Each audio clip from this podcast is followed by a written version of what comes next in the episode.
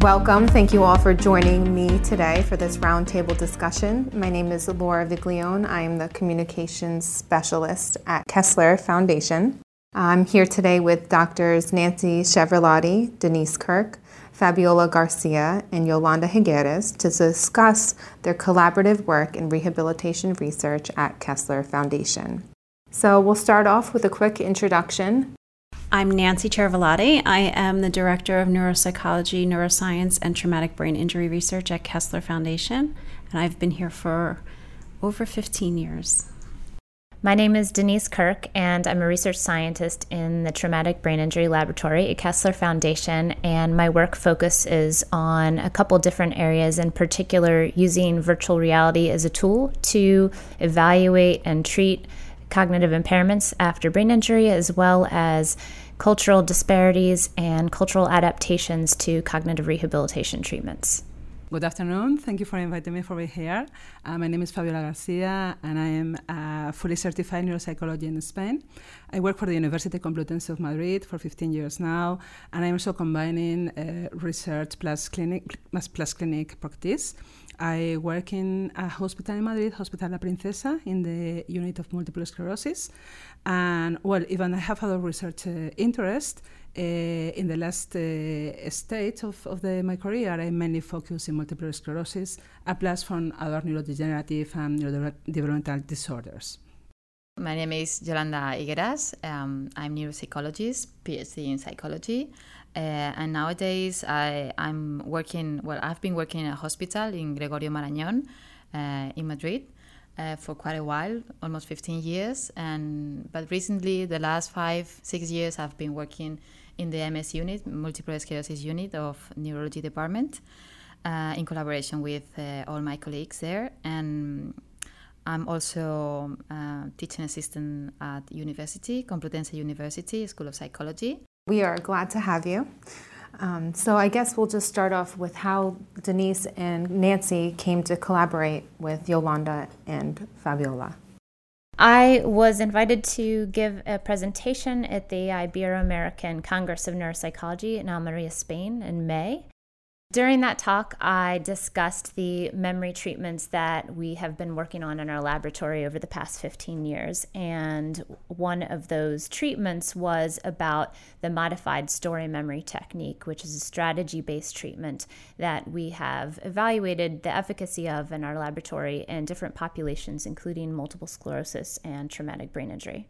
The modified story memory technique was initially developed in English it was the, the basis of the treatment was actually developed in the 1980s and it was a much longer much more general treatment paradigm that when i was a postdoc here at kessler i narrowed down and focused in on exactly what the deficits were in ms and i modified the treatment to treat those deficits.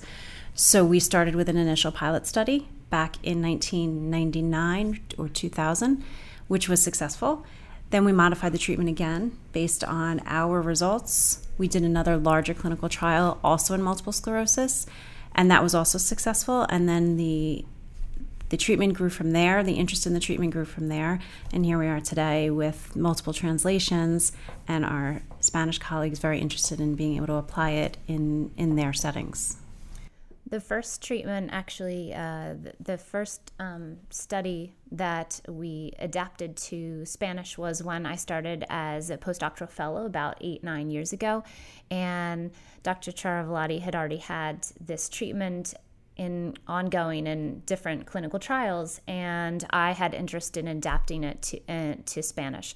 So we were fortunate enough at the time that we were able to receive some funding from NIDILRR to translate and adapt that protocol into Spanish. And we worked with a fabulous company named Facet. And I worked in close conjunction with them, translating and adapting that protocol into Spanish. The protocol is adapted into more of an international type Spanish, but based on the Hispanic population in the US, that means largely people with countries of origin from Mexico or South or Latin America. And so as a result, we have a really great intervention in Spanish, but it's not necessarily adapted to the Spain population, which is how Yolanda and Fabiola and I got to talking about perhaps adapting it to Spain culture. Mm-hmm. There are big differences between the Spanish that you speak here in the USA and the Spanish from Spain. So we have been working uh, in not only in the language but also in the grammatical structures and the things that culturally make sense. One of the things that it's important is that, for example, here in the USA, uh, you are very used to uh, use the passive subject what in Spain it's much in Spain is much more difficult to understand. But we also use much more reflexive verbs when we are trying to explain ourselves. We think things like, uh, if I comb myself, it doesn't. I don't know if it makes a lot of sense here, but it makes a lot of sense in Spanish. So we we are working in that uh, in that field. I mean, that kind of adaptation. But not only that, we also work at uh, adapting some of the words Yes, um, mostly the problems that we saw in this translation were related with the structure, as Fabiola said, but there were also some words that didn't make a lot of sense because the Latin American used to be quite literal when they're using the Spanish language.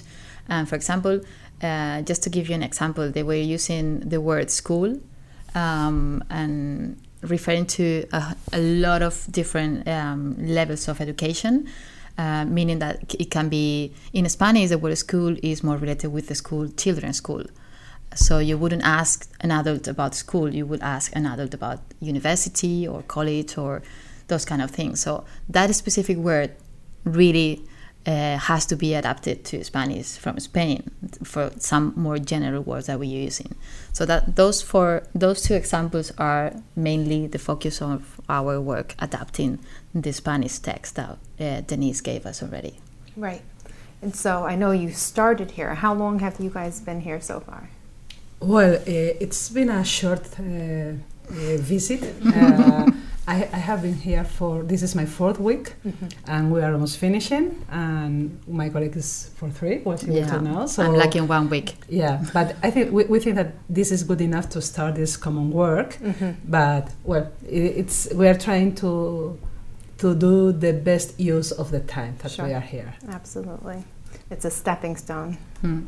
And so, Nancy, what other countries have the adaptations of the treatment?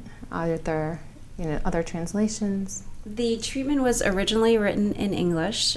It was translated to Spanish, and then the next step for the next step, we translated it to Mandarin. That has not been used yet, but it hmm. does exist. Wow we are in the process of it is translated to Italian, but it hasn't yet been the computer program hasn't yet been finalized. So we're at that stage because there's a computer program that goes along with the instruction manual and all the verbal stimuli. Mm-hmm. And then we have a couple of translations that we are hoping will be ensuing in the coming year or so, which includes Arabic as well as French. But these are all translations. This is the Spanish has really been the only one that has been appropriately adapted for the different Spanish cultures. And as you right. have heard, that's really important for the patient to be able to actually understand exactly what they're engaging in, and that will maximize the benefit that they get from the treatment. Yes, absolutely. Um, so, what research has been conducted with the English MSMT and in what populations? The first study was conducted in multiple sclerosis. That was a pilot study. Mm-hmm. The next study was repeated in multiple sclerosis with a much larger sample. So it was a large clinical trial that demonstrated efficacy. The efficacy was also demonstrated at that time not only in behavioral functioning, so we knew that by behavioral functioning, I mean that people were able to learn and remember more information after treatment than before treatment, but we were also able to show changes in the patterns of cerebral networks following treatment. So, what I mean by that is that we were able to get an understanding of how the brain was actually learning and remembering information before treatment and after treatment. And what we showed was that before treatment, people were using specific regions of the brain to learn and remember information, and after treatment, they were using additional regions that utilized context and imagery. So we know that the ingredients of the treatment were activating the brain regions that we would theoretically expect them to activate. And then we also showed in MS that people were experiencing an improvement in their everyday life. So they were saying that they were having less memory abil- memory difficulties that were Im- negatively impacting their daily life functioning.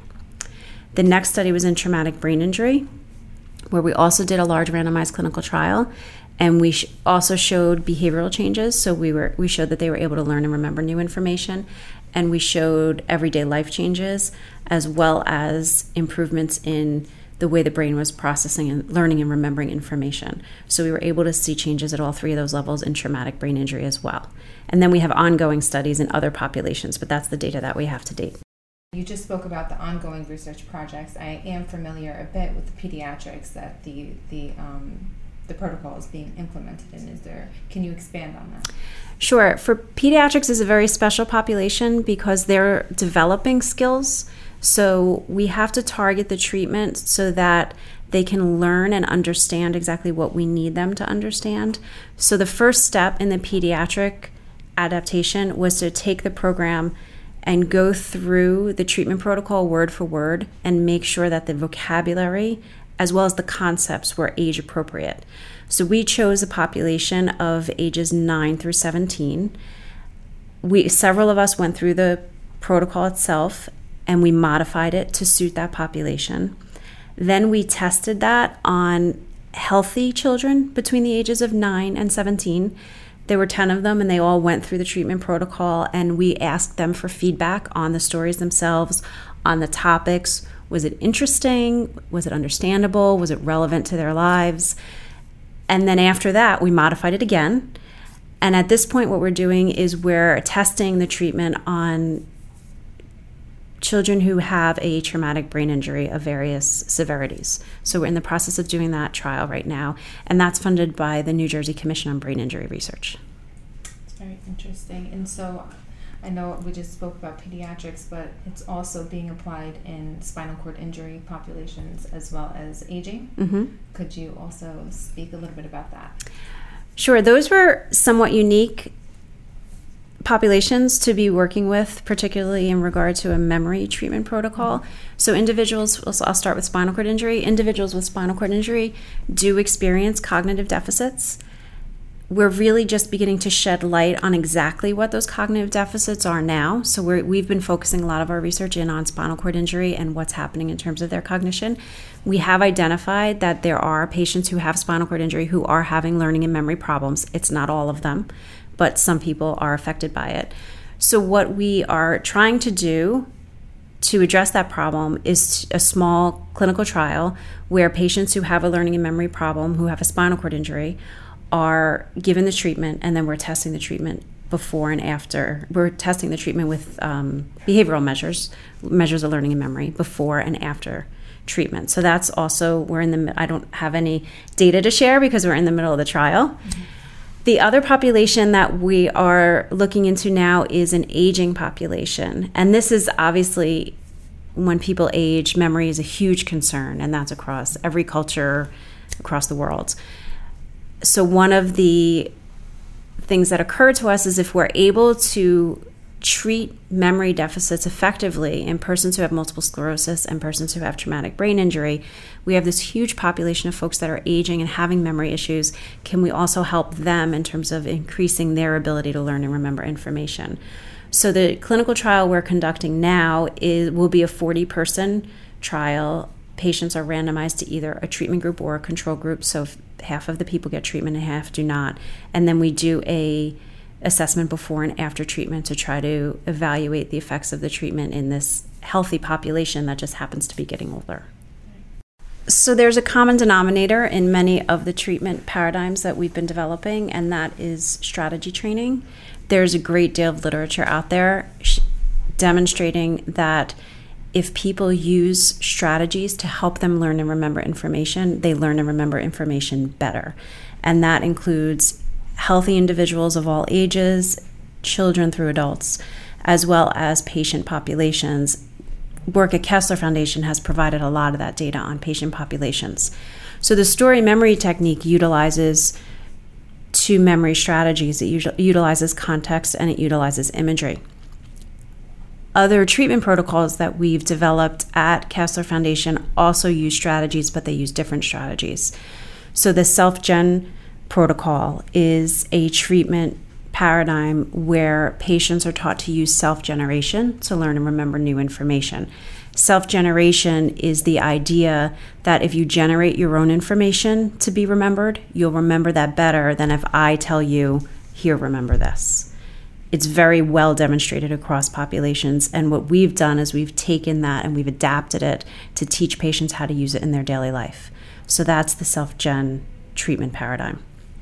The other treatment paradigm that we've developed here recently is STEM, and that means strategy based treatment techniques to enhance memory.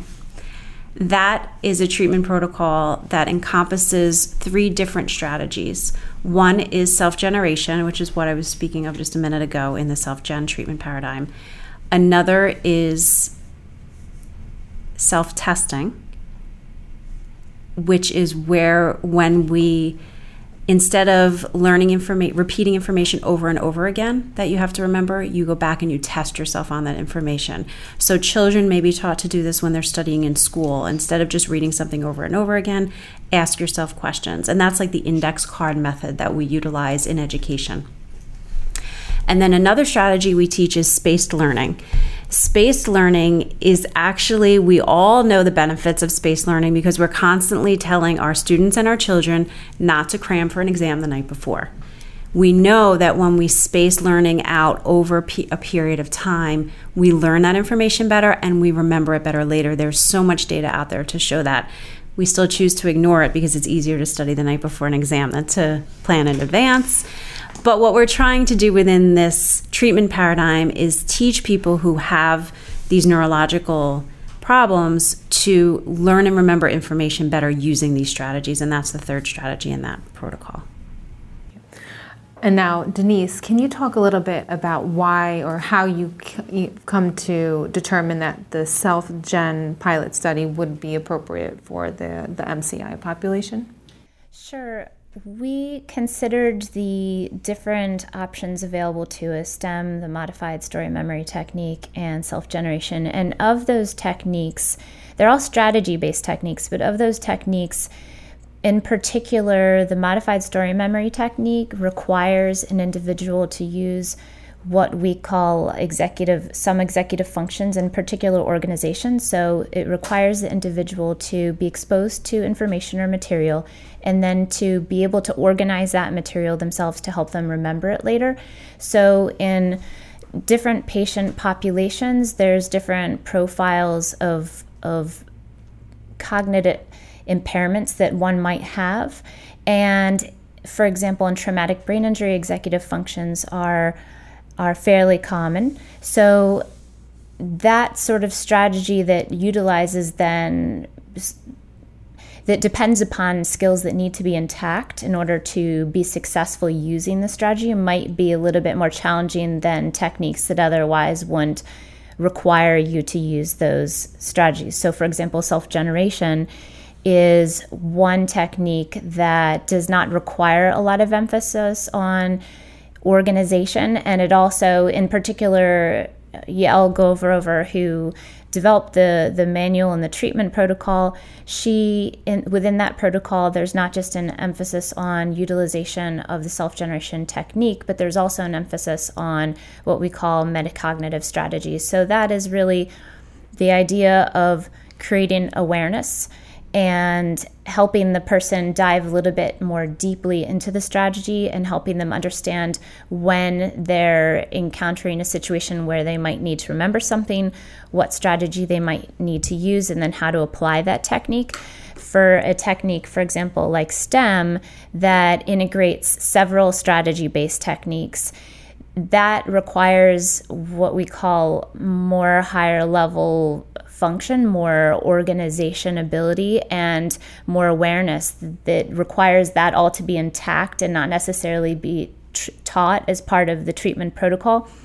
So, in a situation where a person was faced with needing to recall some information, they would need to know how to recall the information. They would need to think about all the different strategies they would learn, and then they would need to select which one of the strategies they think would be best for that particular scenario, and then they need to impose that technique on the material to remember it later. So that metacognition kind of already has to be there present with the person. So when selecting which of these techniques to use based on the patient population, you look at overall the pattern of cognitive difficulties that that patient population might have, and in particular with MCI, we felt that starting off with self generation technique might be the best approach because we're not requiring a lot of that metacognition to be present. This is going to be a first step, however, and um, although uh, Carlos, uh, my colleague's um, graduate student, is going to be st- starting out with self gen, her, her name, uh, her his graduate student's name is Hani Melissa Orozco Ospino. She's going to be uh, doing her graduate project on that. They might move on from that project. So, for example, if self generation is a very effective technique, we might then up the ante and try a little bit uh, higher level approach and maybe perhaps use something like the modified story memory technique, and then maybe later down the line consider STEM. Thank you. And so, the last question of the day will be for Nancy. What is the long term vision for MSMT, uh, the protocol, in terms of the English protocols, um, validating it across patient populations, um, and then the same for the other strategy based protocols, uh, as well as funding? That's a great question.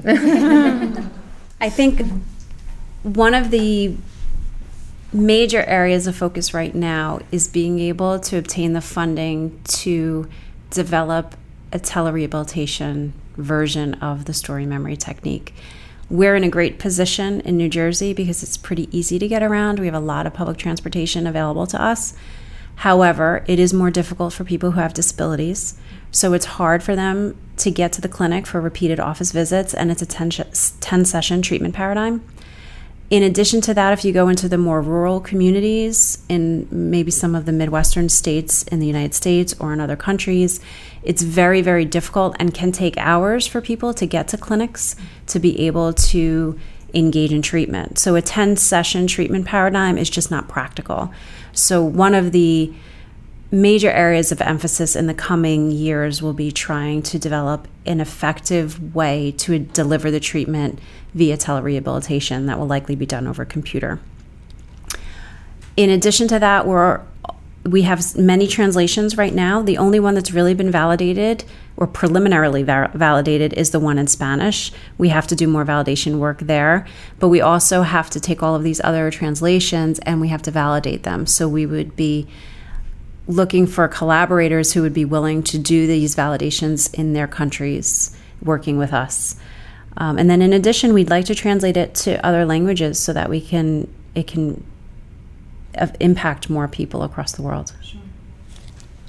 One additional point that I'd like to make with respect to the telerehabilitation is not only is it critical for getting the treatment to people who are in rural communities, but some of the challenges uh, that are associated with these rural communities are not just the ability to get to the clinic, but perhaps the the cost associated and and that's a particular issue when we're collaborating um, with with colleagues from other countries where the financial resources aren't as um, aren't as as good as they are in the U.S.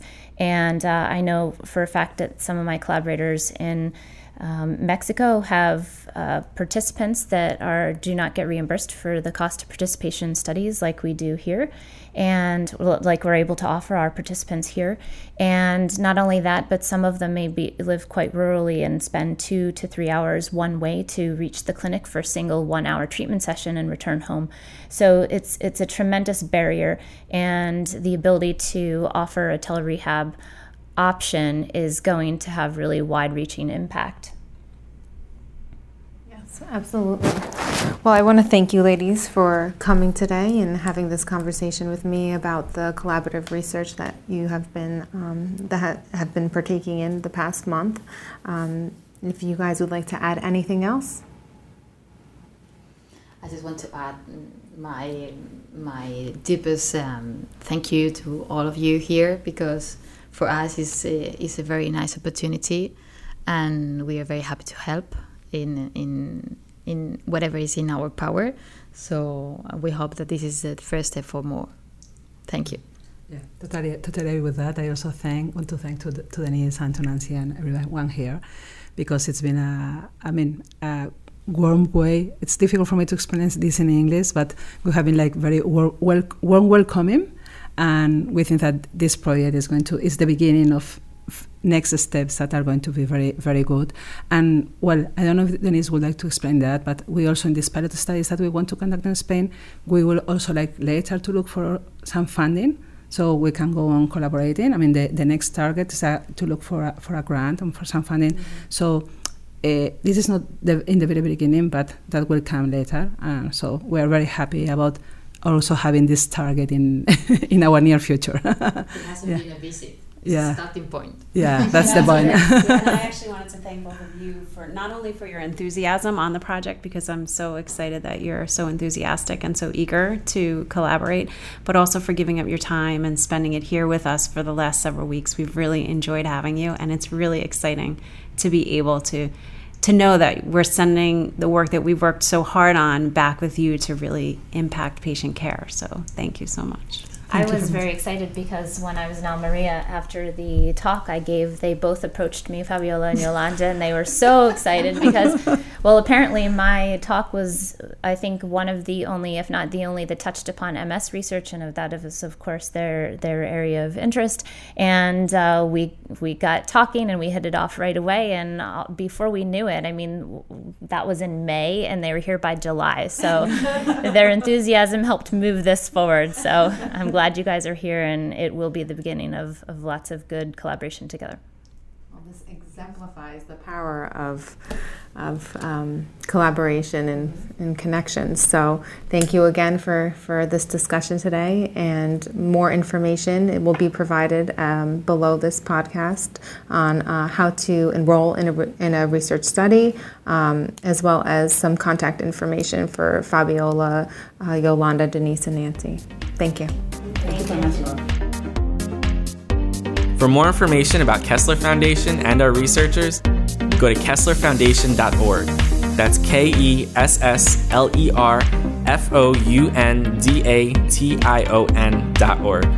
Like us on Facebook, follow us on Instagram, listen to us on SoundCloud, and tweet with us on Twitter.